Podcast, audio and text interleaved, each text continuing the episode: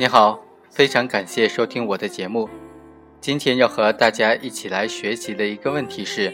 在毒品犯罪案件当中，该如何准确的区分主犯和从犯呢？最高人民法院在二零零八年印发的《全国部分法院审理毒品犯罪案件工作座谈会纪要》，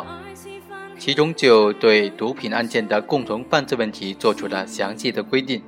其中就规定。毒品犯罪中，部分共同犯罪人未到案，如现有的证据能够认定已经到案被告人为共同犯罪，或者能够认定为主犯或者从犯的，应当依法认定。没有实施毒品犯罪案件的共同故意，仅在客观上为相互关联的毒品犯罪上下家，则不构成共同犯罪。但是，为了诉讼的便利，可以并案审理。在审理毒品共同犯罪案件当中，应当特别注意以下三个问题：第一，正确的区分主犯和从犯。区分主犯和从犯，应当以各共同犯罪人在毒品共同犯罪当中的地位和作用为根据，要从犯意提起，具体行为分工、出资和实际分得毒赃多少，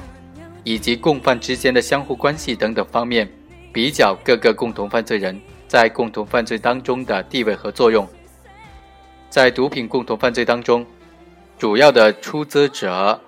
毒品所有者或者起意、策划、纠集、组织、雇佣、指使他人参与犯罪以及其他起主要作用的，则是主犯；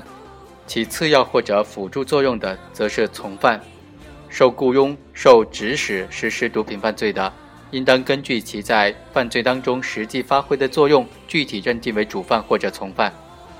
对于确有证据证明在共同犯罪当中起次要或者辅助作用的，不能够因为其他共同犯罪人没有到案而不认定为从犯，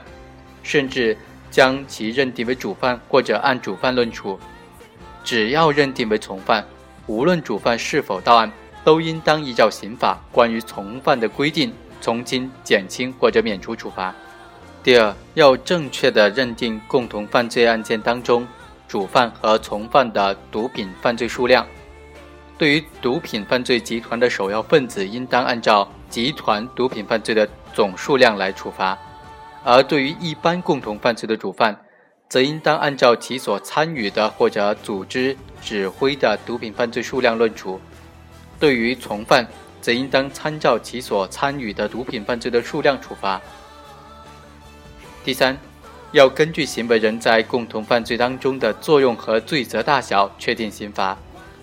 不同案件不能够做简单的类比。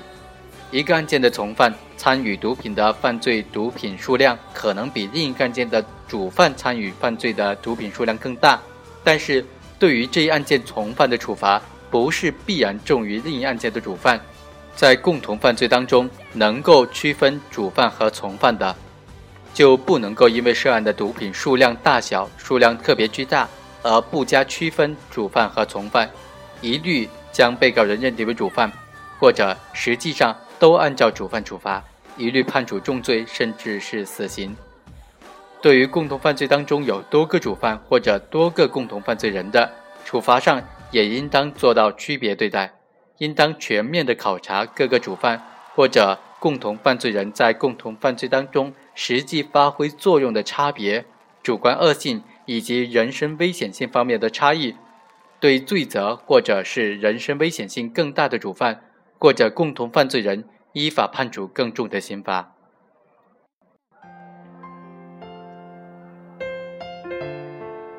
以上就是本期的全部内容，下期再会。